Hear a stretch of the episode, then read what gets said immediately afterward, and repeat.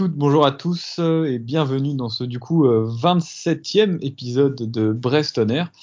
Et donc euh, ce n'est pas Quentin qui présente aujourd'hui euh, exceptionnellement et comme au match aller pour Bordeaux, il est absent de ce podcast donc je pense que Quentin doit avoir un, souci avec avec les Girondins.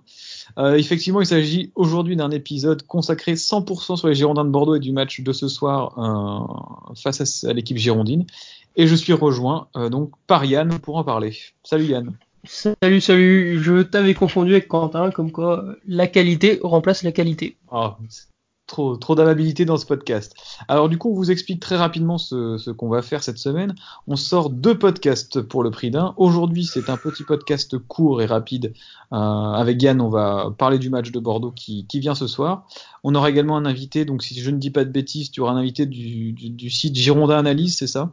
Du podcast Girondin Analyse, en effet. Podcast Girondin Analyse, très bien. Et nous sortirons, comme d'habitude, un podcast euh, jeudi, ou en tout cas en fin de semaine, euh, où on va débriefer euh, le match à Dijon.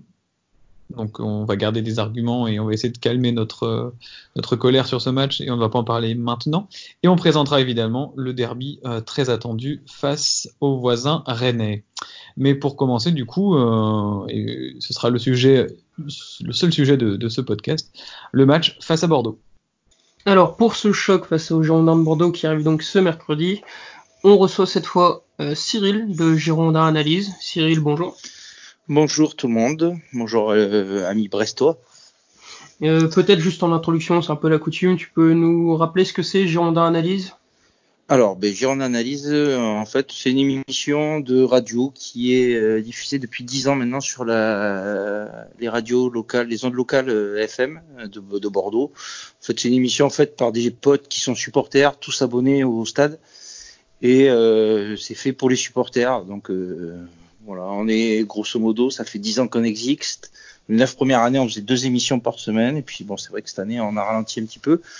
Mais euh, on est toujours abonné au stade, toujours, euh, toujours là. Bon, on vieillit forcément, donc euh, c'est pour ça qu'on a un peu moins de temps, mais, c'est toujours la passion des Girondins qui, qui anime l'émission.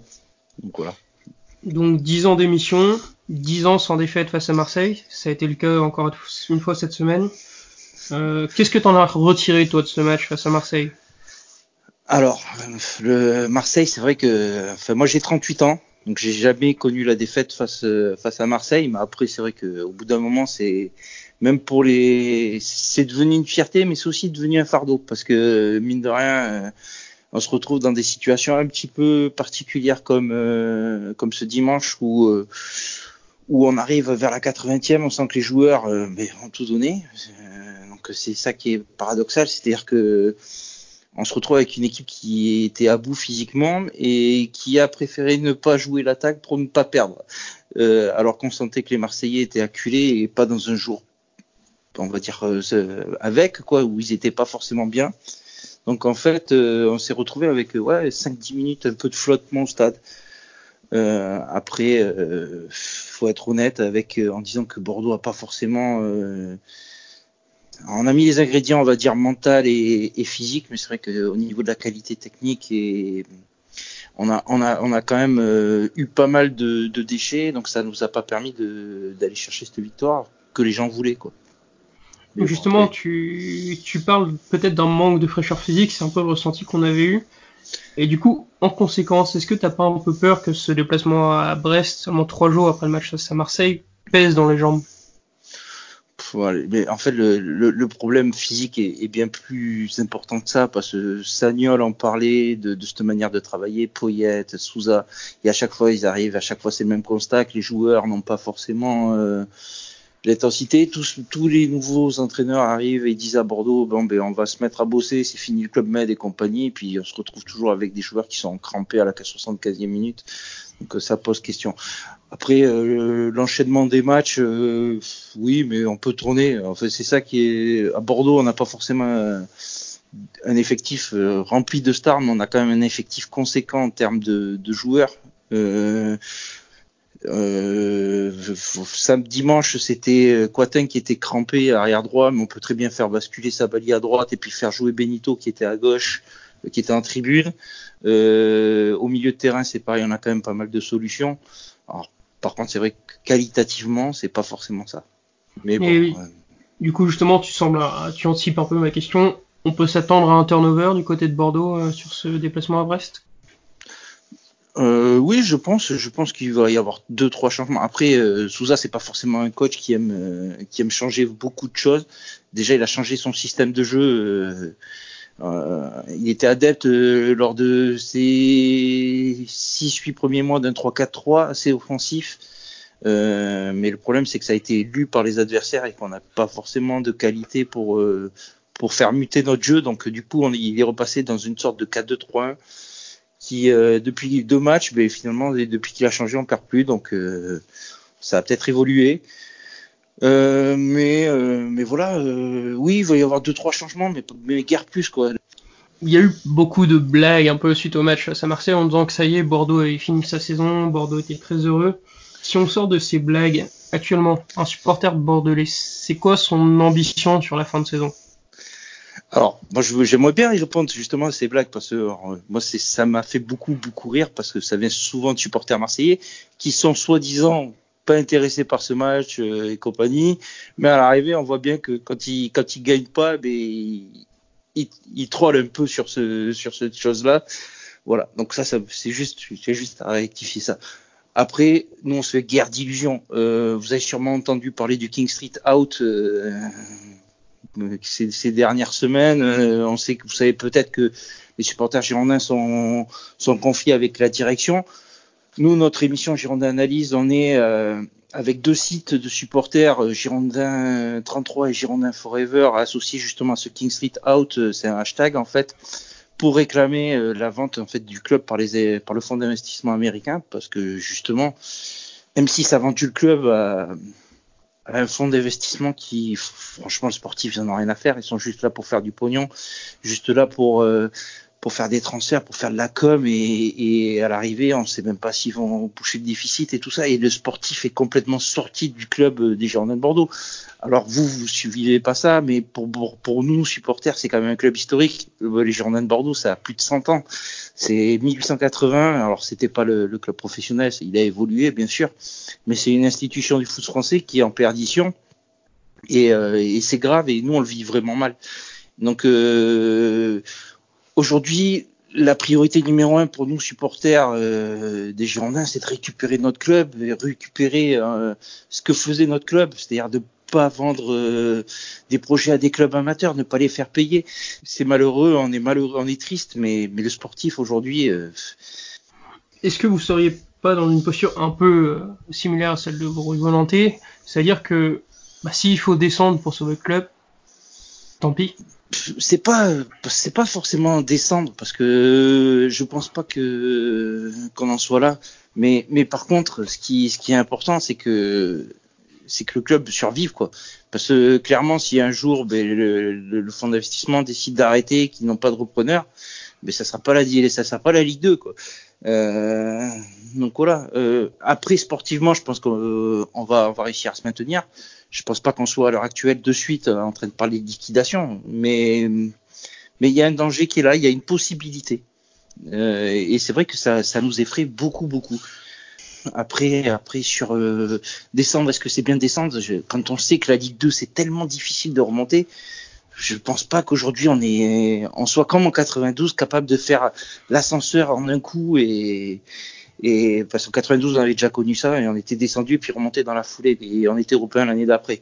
Mais euh, pour moi, le foot a tellement évolué et les, niveaux sont tellement ça s'est tellement nivelé que qu'aujourd'hui c'est pas une c'est pas simple. On le voit dans beaucoup d'équipes qui descendent mettent énormément de temps à remonter. Après, même si évidemment ça vu tes propos, ça paraît un peu illusoire euh, le match de ce week-end, on va quand même essayer de revenir dessus.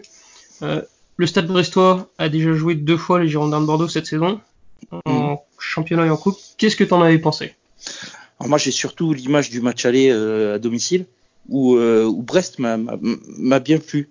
Il y a, enfin, le, leur, leur, trio offensif m'avait marqué, quoi, avec euh, Johan Cour, euh, Mathias Autré et puis Charbonnier. Euh, j'avais trouvé ça, euh, surtout Charbonnier, trouvé, je l'ai trouvé hyper intelligent et il nous avait posé beaucoup beaucoup de problèmes par ses par ses décrochages et puis et puis sa manière de jouer qui est un peu atypique. C'est-à-dire c'est pas un 9, c'est pas un 10, mais il est toujours entre les lignes. Il, il, nous avait vachement posé de problèmes, notamment dans la relance, parce que c'est là où on est prenable en fait. Cela, une des mentalités de Paulo Souza, c'est de jamais balancer.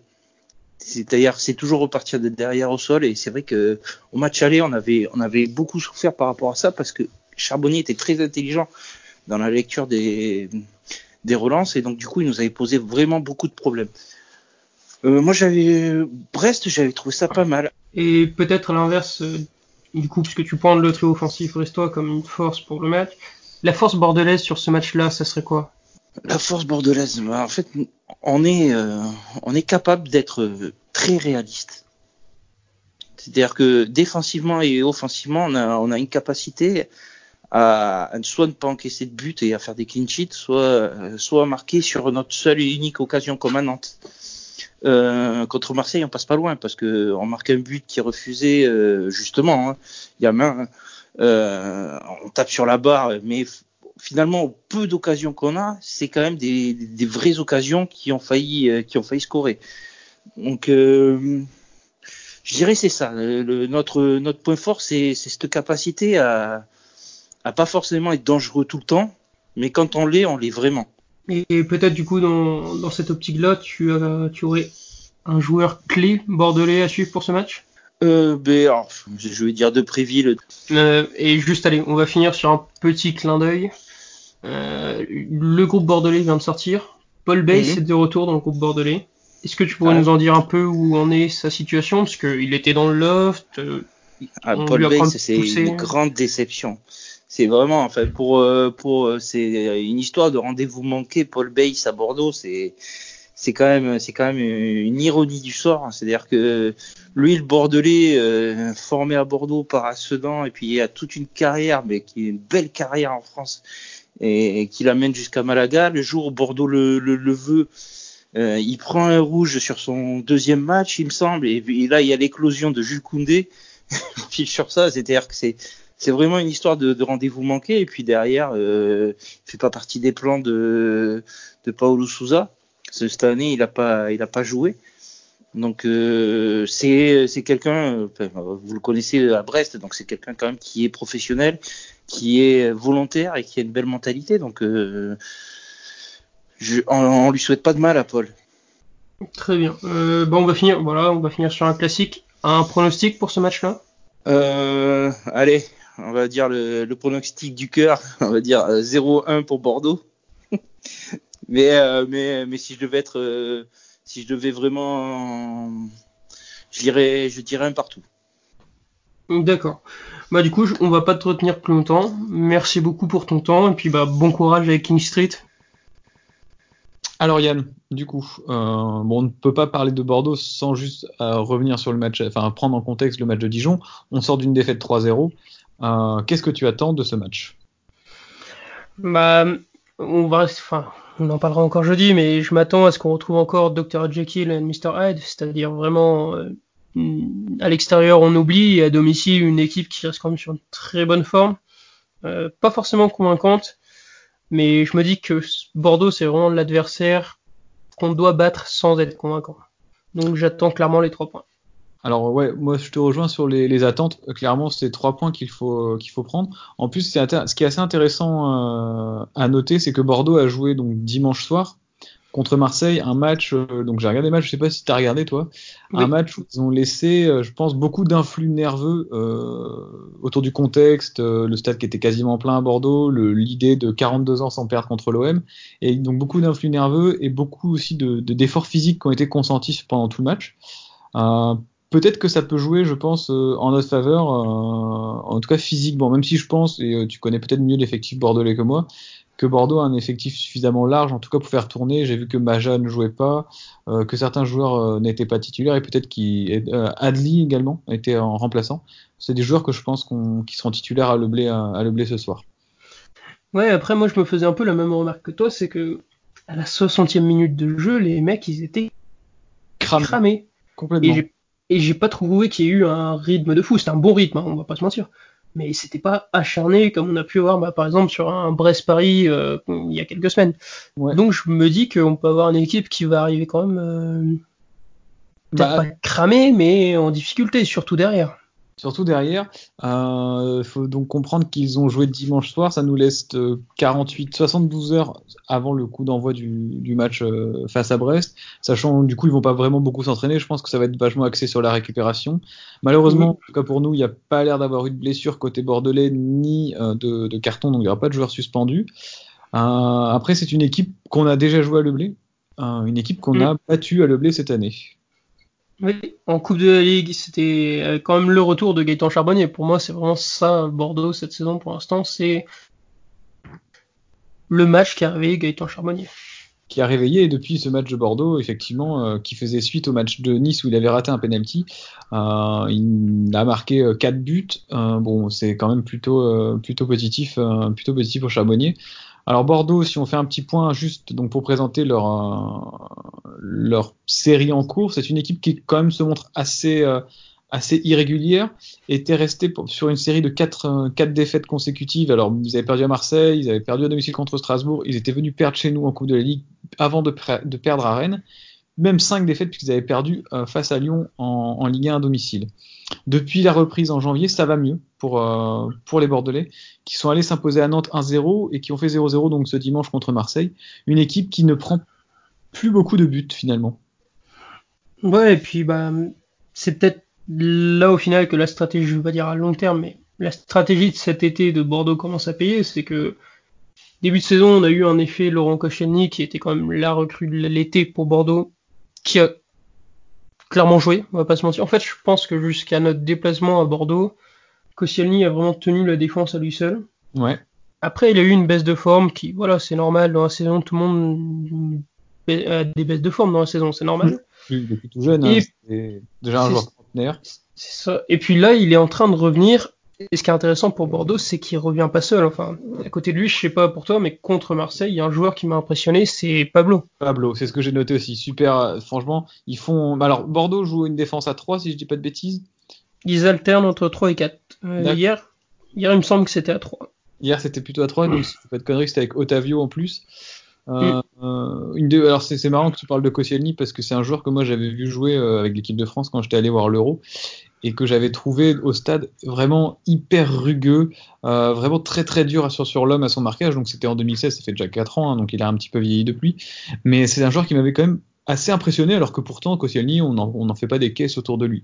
Et je suis tout à fait d'accord, pour moi, c'est le patron de la défense bordelaise, euh, et il a vraiment, l'équipe est meilleure avec lui que sans lui. Alors je ne sais pas s'il sera capable, comme tu dis, à son âge, d'enchaîner les matchs et de jouer trois jours après, mais en tout cas, euh, en tout cas, c'est un joueur qu'il faudra, qu'il faudra suivre et associé à, à Pablo notamment, qui s'est vu refuser un but contre l'OM un, un peu injustement. D'ailleurs, je sais pas ce que tu en as pensé euh, de cette main là, mais euh, une défense bordelaise qui est très solide.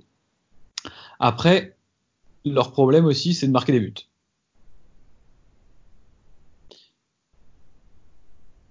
Je sais pas, t'es là, Yann? Allô? Oui. Euh, je t'entendais plus du tout. Bah, moi non plus, justement. Ah, ça s'est arrêté, ça s'est arrêté où? Bah, l'enregistrement s'est pas arrêté, donc je pense que si t'as continué à parler, normalement c'est bon. Ok. Euh, du coup, je disais, leur problème à Bordeaux, euh, c'est effectivement de, marquer des buts. Et euh, notamment sur, euh, sur, les, derniers matchs, sur les deux derniers matchs, c'est que un but marqué. Et sur, après, sur la saison, ils en ont quand même mis 30, donc ils ont attaqué la saison un peu tambour battant. Mais depuis une petite période, c'est un petit peu plus difficile. Sur, à tel point que sur les cinq derniers matchs de championnat, donc les cinq derniers, c'est quand même pas mal, ils ont marqué que un but. Donc un but en cinq matchs. Euh, deux buts, deux buts pardon, un but à Nantes et un but euh, à domicile contre Lyon. C'est une équipe qui attaque très peu ou en tout cas qui n'attaque pas très bien. Ouais, mais moi je vais tempérer ça un peu en te demandant si tu te souviens des deux buts qu'on encaisse chez eux. Alors coup de pied arrêté en début de match le premier et le second je me souviens plus vraiment. C'est un corner aussi ou? C'est un corner également. C'est deux coups de pied arrêtés on a vu ces dernières semaines, euh, bah, notamment contre Toulouse, que cette histoire n'était pas réglée pour nous. Puis bah eux, ils ont du coup toujours euh, ils ont toujours Pablo qui a failli marquer un but à la 88e, je crois hier. il, a failli, il a failli marquer sans la détente de Mandanda, il le met, et il marque également sur le corner avant que ne soit refusé. C'est ça, donc je me dis que ça, c'est une arme dont Bordeaux dispose toujours, même quand ils sont mauvais.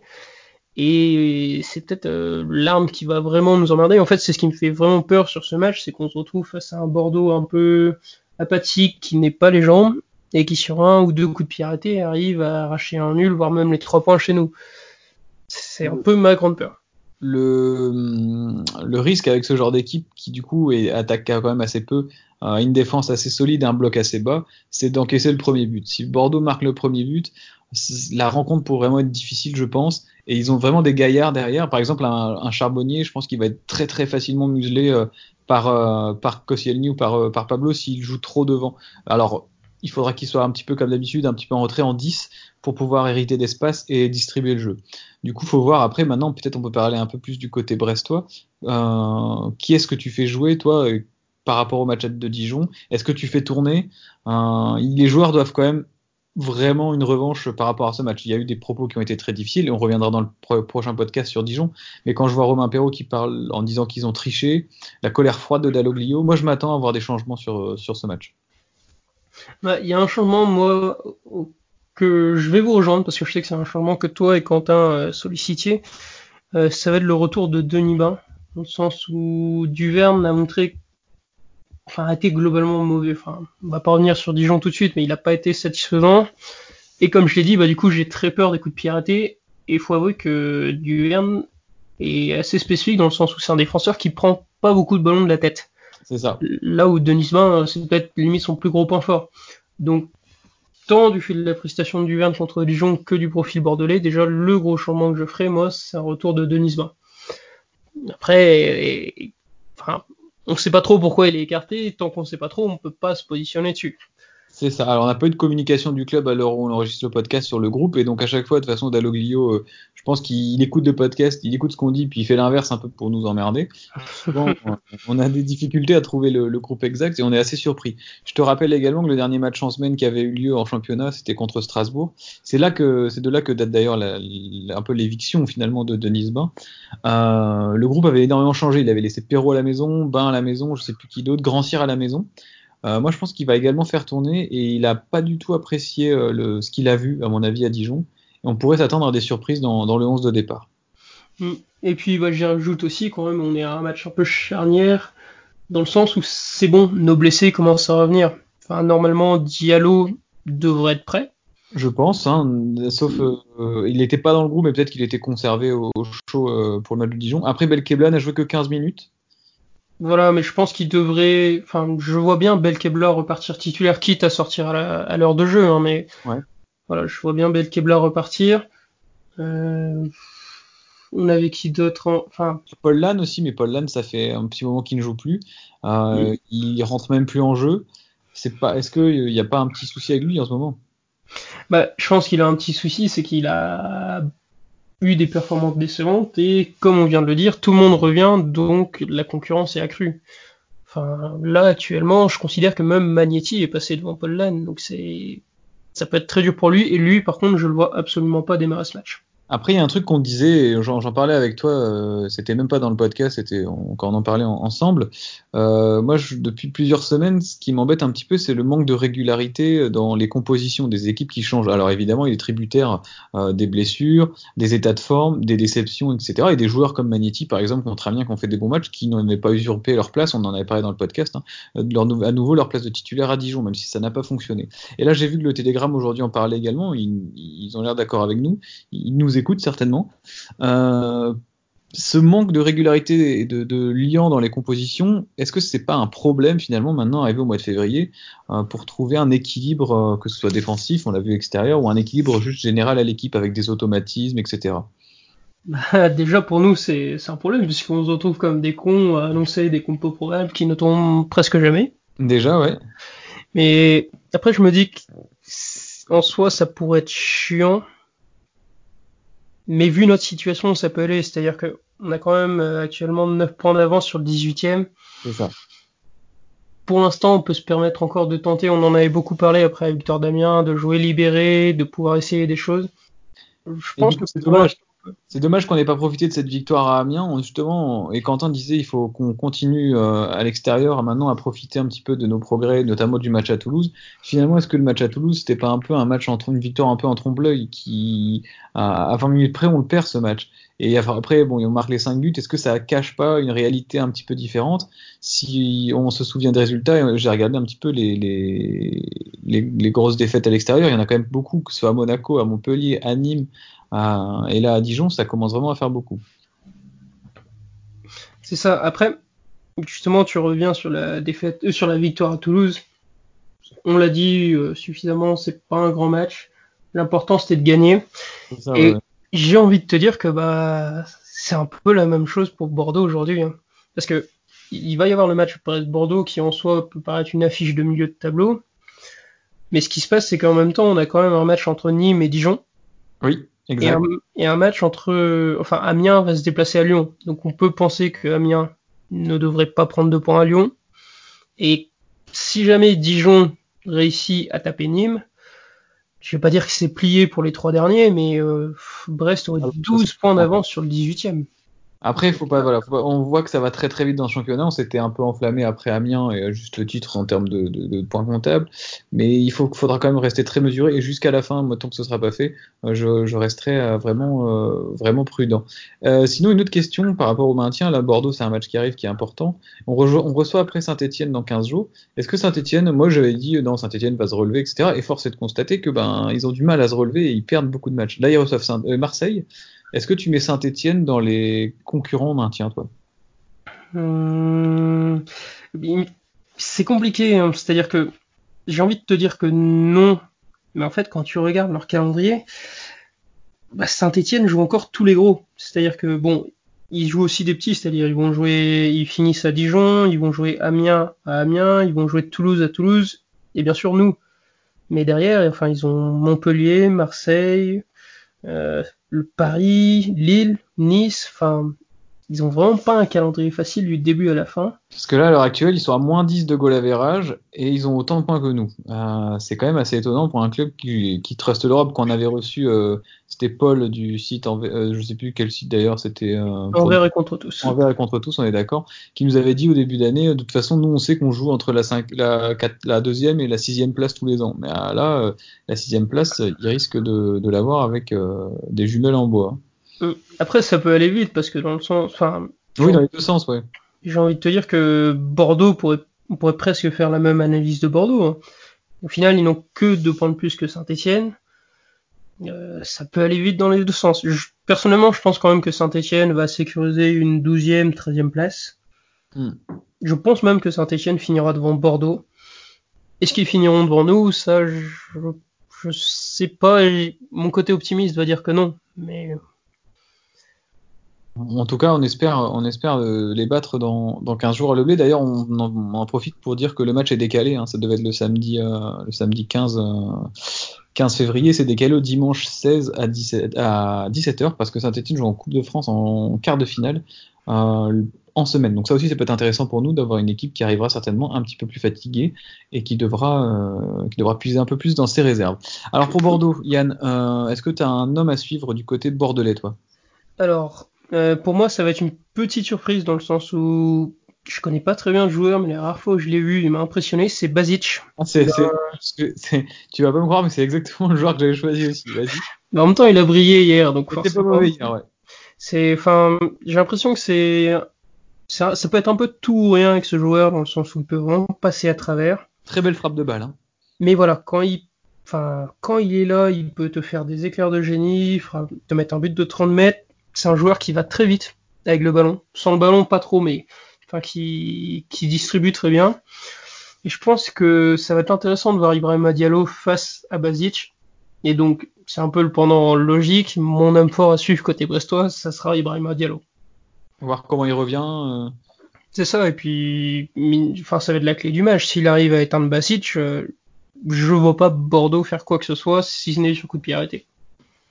Ok, alors moi du coup j'avais mis deux ou trois joueurs parce que je... il y en a pas mal qui m'ont plu hier et Bordeaux c'est une équipe, je pas étonnamment, que j'aime bien, enfin c'est un club que voilà que je, trouve assez sympa en Ligue 1 et que euh, je regarde assez souvent. Basic je l'avais mis mais on a parlé de Pablo déjà et de Koscielny, donc en fait mon homme à suivre ça va être Depréville, Depréville notamment pour revenir sur ce que tu disais sur les coups de pied arrêtés, parce que c'est lui qui les frappe assez régulièrement, Basic et lui euh, alterne, et Depréville est plutôt plutôt efficace sur les coups de pied arrêtés, notamment les coups francs directs, il en a mis deux ou trois cette année déjà, euh, et donc grande méfiance, grande méfiance de, de surtout et éviter de concéder des, coups de arrêtés bêtes, euh, aux 30, 25-30 euh, mètres dans l'axe. Il a un coup de pied euh, qui est assez, assez remarquable. Et c'est un peu la seule arme offensive en ce moment, avec peut-être brillant, mais qui est un petit peu vieillissant. Donc voilà, Nicolas Depréville est pour moi le Bordelais, mon homme à suivre en tout cas sur, sur ce match, même si je t'aurais bien volontiers rejoint sur, sur Thomas Basic. côté brestois, alors côté Bresto, ça va être euh, un petit peu euh, un peu plus difficile. J'ai pas forcément d'homme qui me vient en tête comme ça. Je suis d'accord avec toi sur euh, Diallo. je vais mettre peut-être Johan Court que je trouve un peu moins bien depuis deux trois matchs là. Amiens, j'ai pas trouvé flamboyant. À Dijon, je l'ai trouvé très transparent. peut-être un coup de mou pour Johan Court, qui peut totalement s'expliquer, parce qu'il a fait une saison jusqu'ici quand même assez remarquable. Euh, on, enfin, on rappelle, c'est quand même un joueur qui ne découvre pas la Ligue 1, mais qui a pas non plus une expérience dingue à ce niveau-là. Et donc voilà, j'attends de voir euh, Court, euh, est-ce qu'il peut, il peut rembrayer ou renchaîner, je sais pas si ça se dit, sur des belles, prestations. Après, je ne sais pas s'il va être titulaire, donc vu que je le mets en homme il y a des chances qu'il soit remplaçant. Hein, les coups, ils nous font le coup à chaque fois. Et si jamais il est remplaçant, bah, ce serait Gauthier Larsonneur, parce que j'ai envie de voir justement sur un match on sait que les coups de pied arrêtés offensifs de l'adversaire vont être importants, comment est-ce que lui va réagir? Il en avait encaissé deux à l'aller. Est-ce qu'il a su tenir, euh, tirer des enseignements de ça? Bah, C'est pas facile, je pense. Hein. Toi, tu, me diras en tant que gardien euh, d'agir sur coups de pied. Mais euh, voilà, j'attends de, voir aussi qu'il nous sauve encore comme il a pu le faire à de nombreuses reprises. Oui, surtout que mine de rien, ça fait quelques matchs où, sans être, enfin, tout à fait correct, hein, mais ça fait quelques matchs que c'est plus le l'incroyable Larsonneur. Voilà, mais après, bon, il a quand même fait un super barré à, contre Amiens. Oui, voilà, ça reste un petit bon, bon gardien de Ligue 1. Après, à Dijon, il est un peu abandonné quand même sur, euh, sur les, certaines actions. Euh, bon, euh, on, en, on, reviendra là-dessus dans, dans, le prochain podcast, mais euh, voilà, on, on débriefera. Euh, du coup, on avait dit qu'on ferait assez court sur Bordeaux et sur la présentation de ce match pour pas avoir deux podcasts trop longs dans la, dans la semaine, sachant qu'on a également notre invité. Euh, tu as peut-être un prono, Yann eh bien, je vais même faire mieux qu'un promo, je vais te faire un pari. Un pari carrément. Et je vais aller chercher du côté débuteur. Alors moi, je vais regarder également ce qu'on peut avoir euh, du côté de BetClick. Alors personnellement, je vais tenter quelque chose qui peut paraître assez improbable, c'est je vais partir sur l'idée qu'on va sûrement avoir un beau turnover et que c'est peut-être le genre de match qui peut relancer Mathias Autrette. D'accord. Je vais jouer Mathias Autrette buteur. Il est marqué à l'aller Autrette. C'est ça, en plus. Euh, lors du 2-2 chez eux, un beau but avec une belle passe de Yuan Court. Du coup, c'est côté à 4,70. Bien sûr, il faudra regarder Léon si jamais il joue pas. Euh, attendez peut-être sa rentrée pour jouer. Mais je sens bien, voilà, Mathias Autrette, il nous a souvent habitués à faire des débuts de saison énormes, des fins de saison énormes et un gros trou entre les deux si sa fin de saison pouvait démarrer maintenant, euh, ça serait pas de refus. Un Mathias Autrette qui lui est finalement un peu un, un petit peu gagnant du match à, à, Dijon parce que bon il n'a pas joué. Euh, c'est peut-être l'occasion effectivement de le relancer et je, je, vois bien je vois bien titulaire t'as raison. Moi en ce qui me concerne je vais donc rester cohérent par rapport à ce que j'ai dit notamment sur la solidité bordelaise et un petit peu nos difficultés en ce moment. Euh, je vais jouer le 0-0 0-0 côté à 8 euh, je, je ne vois pas marqué parce que je pense que Bordeaux va être extrêmement solide derrière, une équipe assez chiante à jouer qui va essayer de ramener un point. Euh, S'il marque même, j'ai très peur qu'on subisse une deuxième défaite à domicile. Je sais pas pourquoi ce match. Euh, Amiens, je le sentais bien. Dijon, je le sentais pas trop. Donc, euh, je vais suivre mon instinct et j'espère vraiment, vraiment me, tromper. Donc, on peut s'attendre à un turnover. On peut s'attendre à un match serré. La dernière fois qu'on a joué en semaine, c'était 5-0 pour nous. Si jamais vous voulez encore euh, tenter ce, ce pari, c'est. Bah, Betclic le propose même pas le score. Donc c'est une cote à 40 puisque c'est autre. Donc euh, faut pas hésiter si vous avez envie de perdre de l'argent, bah, jouez là-dessus. Du coup pour Bordeaux, je pense qu'on a été plutôt complet, non? Oui, très bien, oui, oui, voilà. C'était une petite pastille pour pas vous laisser affamer. Le gros podcast, il arrive jeudi prochain. Autrement dit demain. Sur ce, on va vous laisser du coup. Ouais, à 19h à Francis Leblé, Brest-Bordeaux et un match de championnat qui va compter et qui va être très important. En cas de victoire, Brest fait encore un pas vers le maintien. En cas de contre-performance, il faudra encore cravacher jusqu'à la fin. Notre brigadier s'envole un peu sur le côté. Me rappelle mon bâtiment, c'était le bon temps, celui de mes 20 ans.